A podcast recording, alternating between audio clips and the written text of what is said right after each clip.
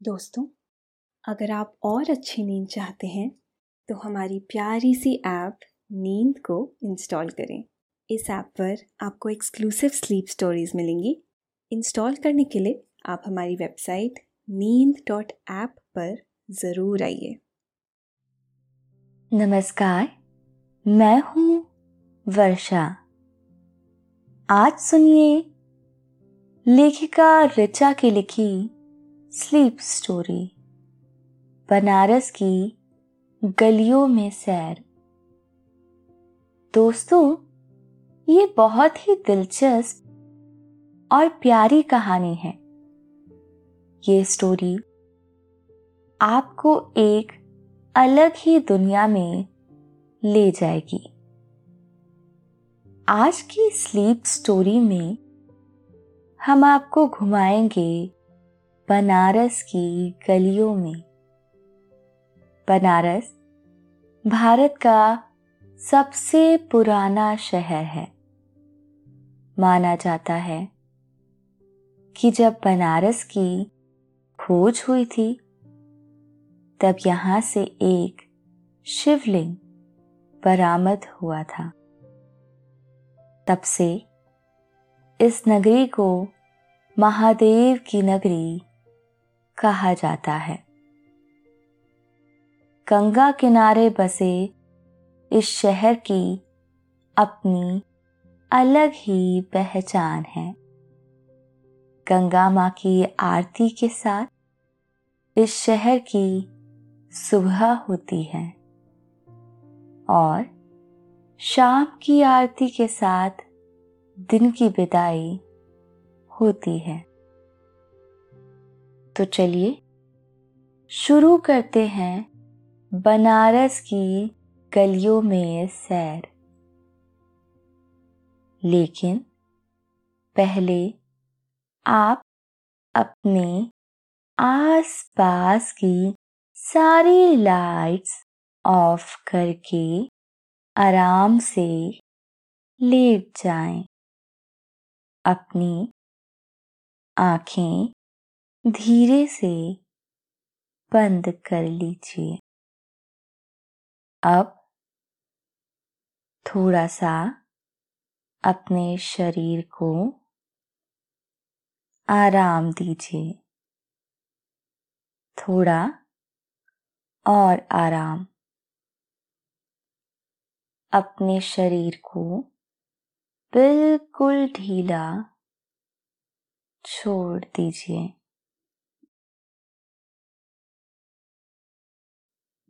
कोई टेंशन नहीं, कोई तनाव नहीं, अपने दिमाग में चल रहे सभी विचारों को, चिंताओं को त्याग दे। एक शांति सी महसूस करें। सब नेगेटिव पॉजिटिव विचारों को धीरे धीरे निकाल दें। हाथों को सीधा करके अपनी कमर के साइड में रख लीजिए। अपनी सांस पर ध्यान लगाएँ। इसको धीमे या तेज नहीं करना है। बस ध्यान देना है कि कैसे वो आपके नाक गले में होते हुए फेफड़ों में आ रही है और आपके फेफड़े फूल रहे हैं। और कैसे वो आपके फेफड़ों से वापस गले और नाक के माध्यम से वापस निकल रही है और आपके फेफड़े थोड़े सिकुड़ रहे हैं। आपका मन शांत, एकदम शांत होता जा रहा है। आप अच्छा महसूस कर रहे हैं। खुद को काफ़ी हल्का फील कर रहे हैं। सब तरफ़ शांति है। सुकून है, खामोशी है। वाराणसी, यानी महादेव का नगर। एक ऐसा शहर जो तमाम भाग दौड़ से दूर है। अपनी अलग ही मस्ती में जीता है। वहाँ की गलियों से लेकर गंगा घाटों और उन घाटों पर होने वाली सुबह शाम की आरती, सब कुछ एकदम अलग और अनोखा नज़ारा देती है। बनारस की इन गलियों में जंतर मंतर भी है। भूल भुलैया भी है। रस भी है। अलंकार भी है। ऐसा इसलिए है क्योंकि जो गली आपको अपने घर पहुंचाती है।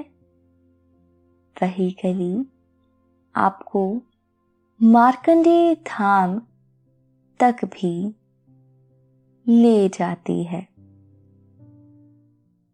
कुछ गलियाँ ऐसी हैं कि आगे जाने पर मालूम होता है कुछ नहीं है। लेकिन गली के छोर के पास पहुँचने पर आप देखेंगे कि बगल से एक पतली गली सड़क से जाकर मिल रही है। और कुछ गलियाँ ऐसी हैं जिनसे बाहर निकलने के लिए किसी दरवाजे या मेहरा बदार चौखट के भीतर से गुजरना पड़ता है। यहाँ चूहा गली, हाथी गली, इसके अलावा उचवा गली, सूत टोला गली, बंगाली बाड़ा, शीतल गली, गणेश गली, काठ गली दूध विनायक गली, नीलकंठ गली, राज मंदिर गली, हौज कटोरा, पुचई गली और भी बहुत सी गलियाँ हैं। इन गलियों से गुजरते समय जहाँ चूके, तुरंत ही दूसरी गली में आप जा पहुँचेंगे, क्योंकि यहाँ कोई निशान या साइन बोर्ड नहीं लगा मिलेगा। नतीजा ये होगा कि काफ़ी दूर आगे जाने पर रास्ता बंद मिलेगा। कभी कभी तो तुरंत सड़क आ सकती है। यदि रास्ता भूल गए तो उन्हीं गलियों में कई घंटे तक आप घूमते रहेंगे। आपकी इस दुविधा का आनंद वहाँ के क्षेत्रीय बनारसी लेते हैं और वे इस तरह देखेंगे कि ये इधर बंद गली में कहाँ जा रहा है? नतीजा, आपको पुनः उसी गली तक वापस आना होगा, जहाँ से आप खोकर भटक गए थे। कई गलियाँ तो ऐसी हैं, जो अपने नाम और रूप से इतनी भयानक होती हैं कि इसमें भयानक और शांत रस दोनों का एक साथ मज़ा मिलता है। आपको गलियों में घूमते समय अगर किसी गली में इमली के बीज बिखरे मिले, समझ लें इस गली में मद्रासी रहते हैं। जिस गली में मछली महकती हो, वहाँ बंगालियों का मोहल्ला है।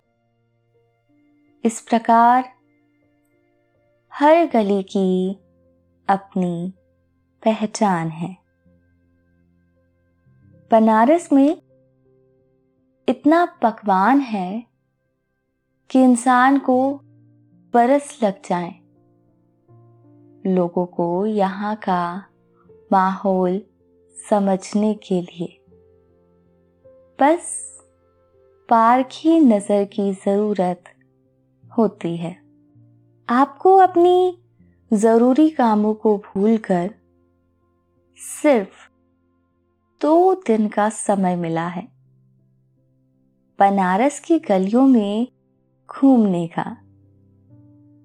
लेकिन यहाँ बसे बहुत सारे स्थलों और ऐतिहासिक धरोहरों को अपने आप में समेटी इस शहर को दो दिन में घूम पाना मुश्किल है। लेकिन इन दो दिनों में जितना घूम सके, आप उतना घूमे। आप सुबह की ट्रेन पकड़कर बनारस पहुँच गए हैं। अब यहाँ आकर आप सबसे पहले दशस मेघ घाट जा रहे हैं। ये घाट और यहाँ होने वाली संध्या आरती पूरी दुनिया में प्रसिद्ध है। यहाँ पहुंचकर सबसे पहले स्नान कर आपने माँ गंगा को प्रणाम किया।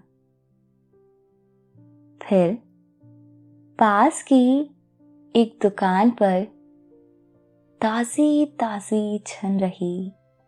पूरी सब्ज़ी खाकर पेट पूजा की।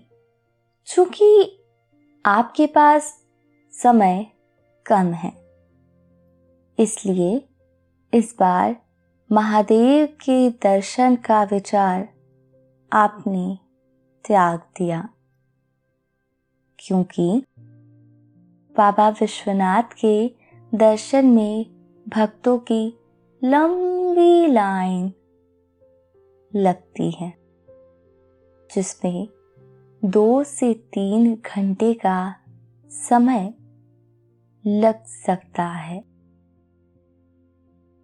फिर शुरू हुआ घूमने का दौर। आप सबसे पहले गंगा के किनारे बने सभी घाटों को देखना पसंद करेंगे।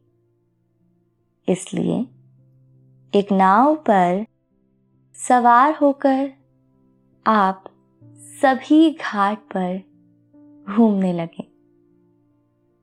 नाव वाले ने मणिकर्णिका से लेकर हरीशचंद घाट तक की सैर कराई।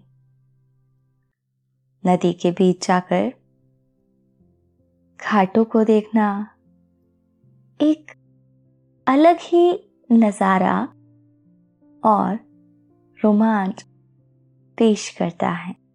इस दौरान ना सिर्फ़ इन घाटों की संरचना समझने का मौका मिला, बल्कि घाटों के किनारे बनी ऐतिहासिक इमारतों को देखने और समझने का भी मौका मिला।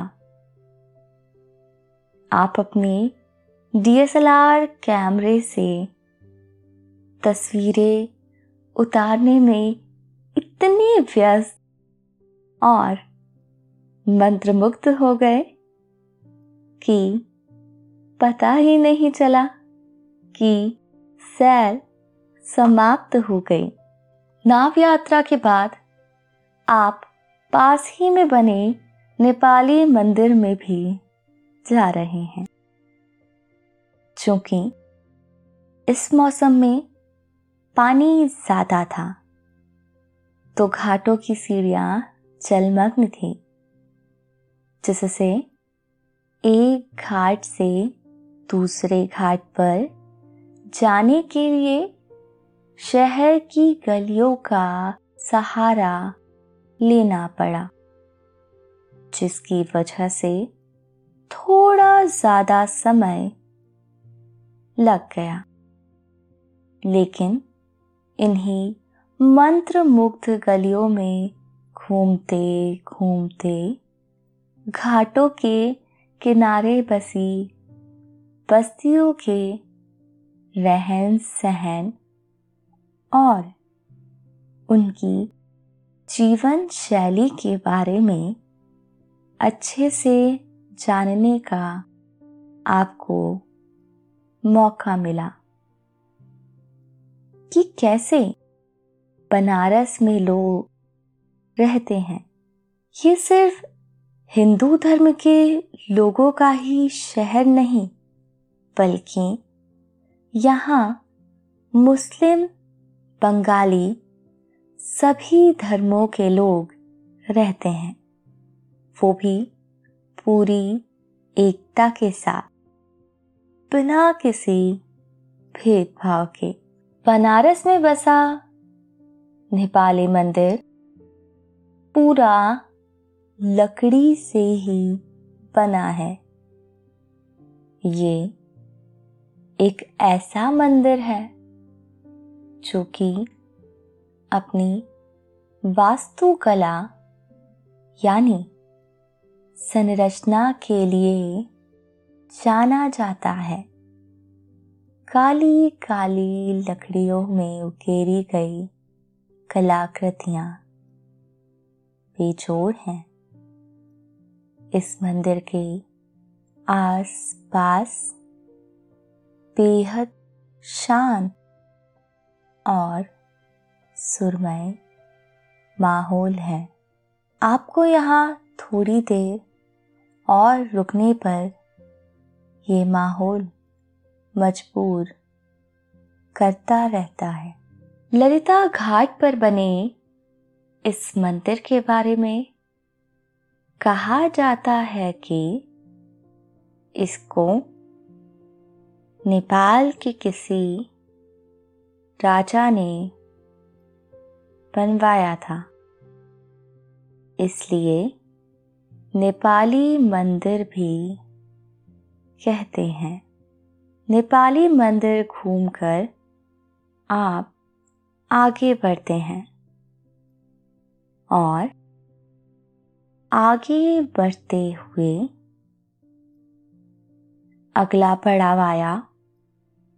मणिकर्णिका घाट। ये घाट ये घाट मुख्य रूप से महादेव का घाट माना जाता है। कहते हैं, यहाँ पर तह संस्कार किए जाने वाले लोगों को मोक्ष की प्राप्ति होती है। यहाँ आकर आपको जीवन के सत्य को समझने का मौका मिलता है।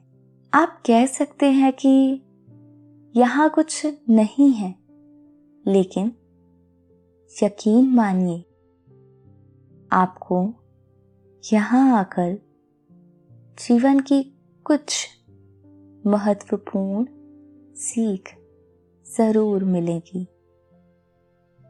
यहाँ आपको कुछ ना होते हुए भी सब कुछ मिलेगा।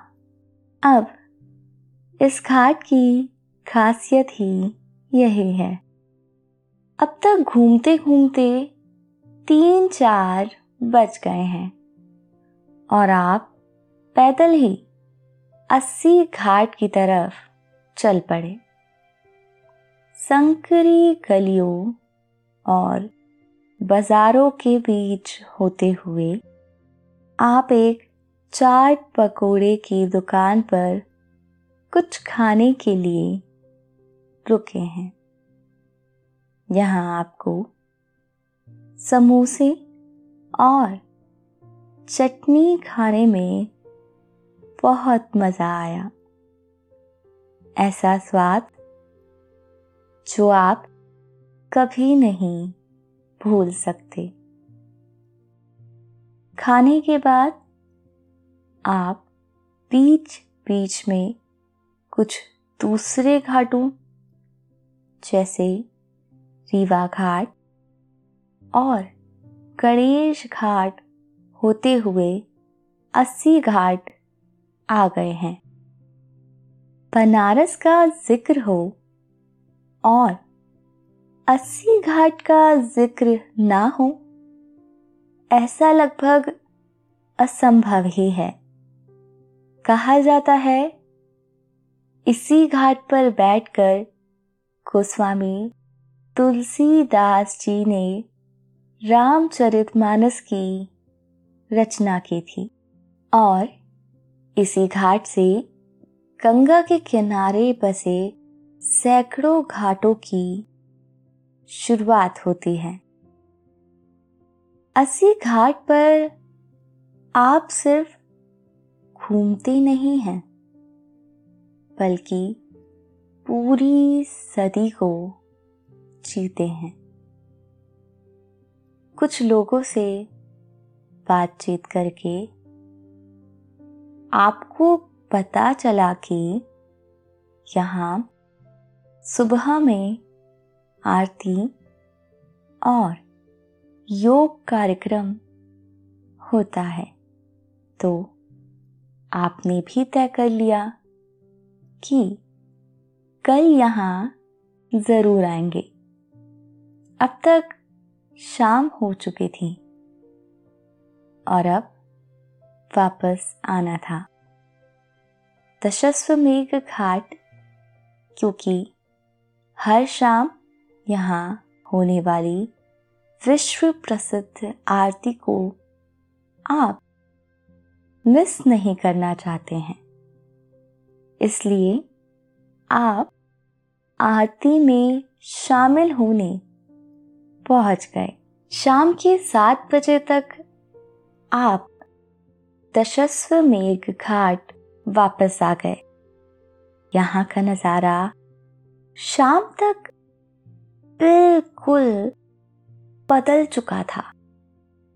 ढोल मजीरे सच चुके थे। शाम की आरती से पहले यहाँ भजन कीर्तन होता है, जो आपके कानों को बहुत सुकून दे रहे थे। यहाँ का पूरा माहौल आपको भक्ति भाव में लीन कर देता है। बीच बीच में लगने वाले जयकारे तो जैसे आपके मन में उत्साह की लहर पैदा कर रहे थे। कुछ देर बाद आरती शुरू हुई। और अब तक यहाँ पर लगभग दस हज़ार लोगों की भीड़ जमा हो चुकी थी। घाटों से ज़्यादा लोग तो गंगा में खड़ी बड़ी बड़ी नावों में बैठकर आरती का आनंद ले रहे थे। आरती के दौरान ऐसा लग रहा था जैसे आप किसी दूसरी दुनिया में आ गए हों। और विश्वास नहीं हो रहा था कि यहाँ रोज ऐसा होता है। आरती के दौरान यहाँ पर अलग ही तरह की शांति, सुकून, सकारात्मकता महसूस हो रही थी। आरती के साथ ही दिन की समाप्ति हो गई। और इस एक दिन के वाराणसी भ्रमण में मानो आपने सदियाँ जेली हो। लेकिन वहाँ गंगा किनारे बसे अस्सी घाट, जिसकी अपनी अलग ही खासियत है, पहचान है। वहाँ जाने वाला हर इंसान वहाँ की खुशबू और माहौल से मंत्र मुक्त हो जाता है। अगर आप उसे यादगार बनाना चाहते हैं तो आप यहाँ, अगर आप उसे यादगार बनाना चाहते हैं तो आप यहाँ सुबह के पाँच बजे तक अस्सी घाट पहुँच जाए, क्योंकि अस्सी घाट पर होने वाली सुबह की आरती ठीक साढ़े पाँच बजे शुरू हो जाती है।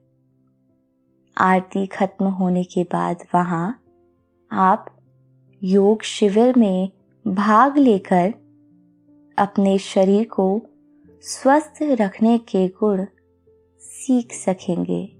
आप अगले दिन सुबह चार बजे उठे और अस्सी घाट के लिए निकल पड़े। सुबह सुबह बनारस की गलियों से होते हुए आप अस्सी घाट पहुँच गए। आरती से पहले यहाँ भजन कीर्तन होता है। आरती शुरू होने का समय हो ही गया है। आरती के बाद आपने योग शिविर में भी हिस्सा लिया। और उसे अपने डीएसएलआर में याद की तरह कैप्चर कर लिया। वहाँ पर दर्जनों की संख्या में विदेशी भी योग करने पहुँचते हैं। योग करते समय उनकी भाव भंगिमा देखने लायक होती है। एक महिला विदेशी पर्यटक, जिसकी सुबह आपने फ़ोटो खींची थी, वो दोपहर बाद आपको स्टेशन पर दिख गई। आपने उसको बताया कि मैंने आपकी कुछ पिक्चर्स क्लिक की है। तो उसने दिखाने को बोला। और जब आपने उन तस्वीरों को दिखाया तो वो अपने ही तमाम एक्सप्रेशंस देखकर सरप्राइज़ थी। कहने लगी, शेयर कर दो। पर उसके कैमरे की तरह आपके कैमरे में वाईफाई की सुविधा नहीं थी। उसके दूसरे साथी ने अपना नंबर देते हुए कहा था कि इस पर व्हाट्सएप कर देना।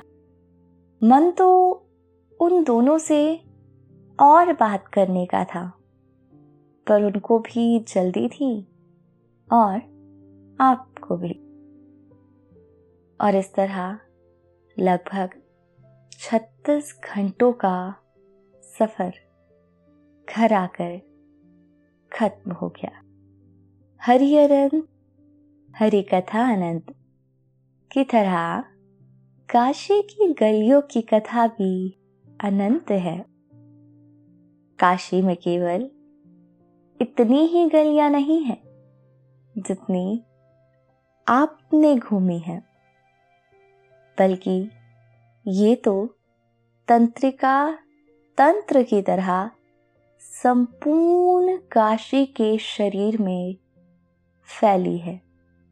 संपूर्ण भारतीय संस्कृति को एक सीमित क्षेत्र में सूर्य की तरह प्रकाश से चमत्कृत करने वाली काशी की ये गलियाँ केवल भारत में ही नहीं पूरी दुनिया में चर्चा का विषय बन गई है।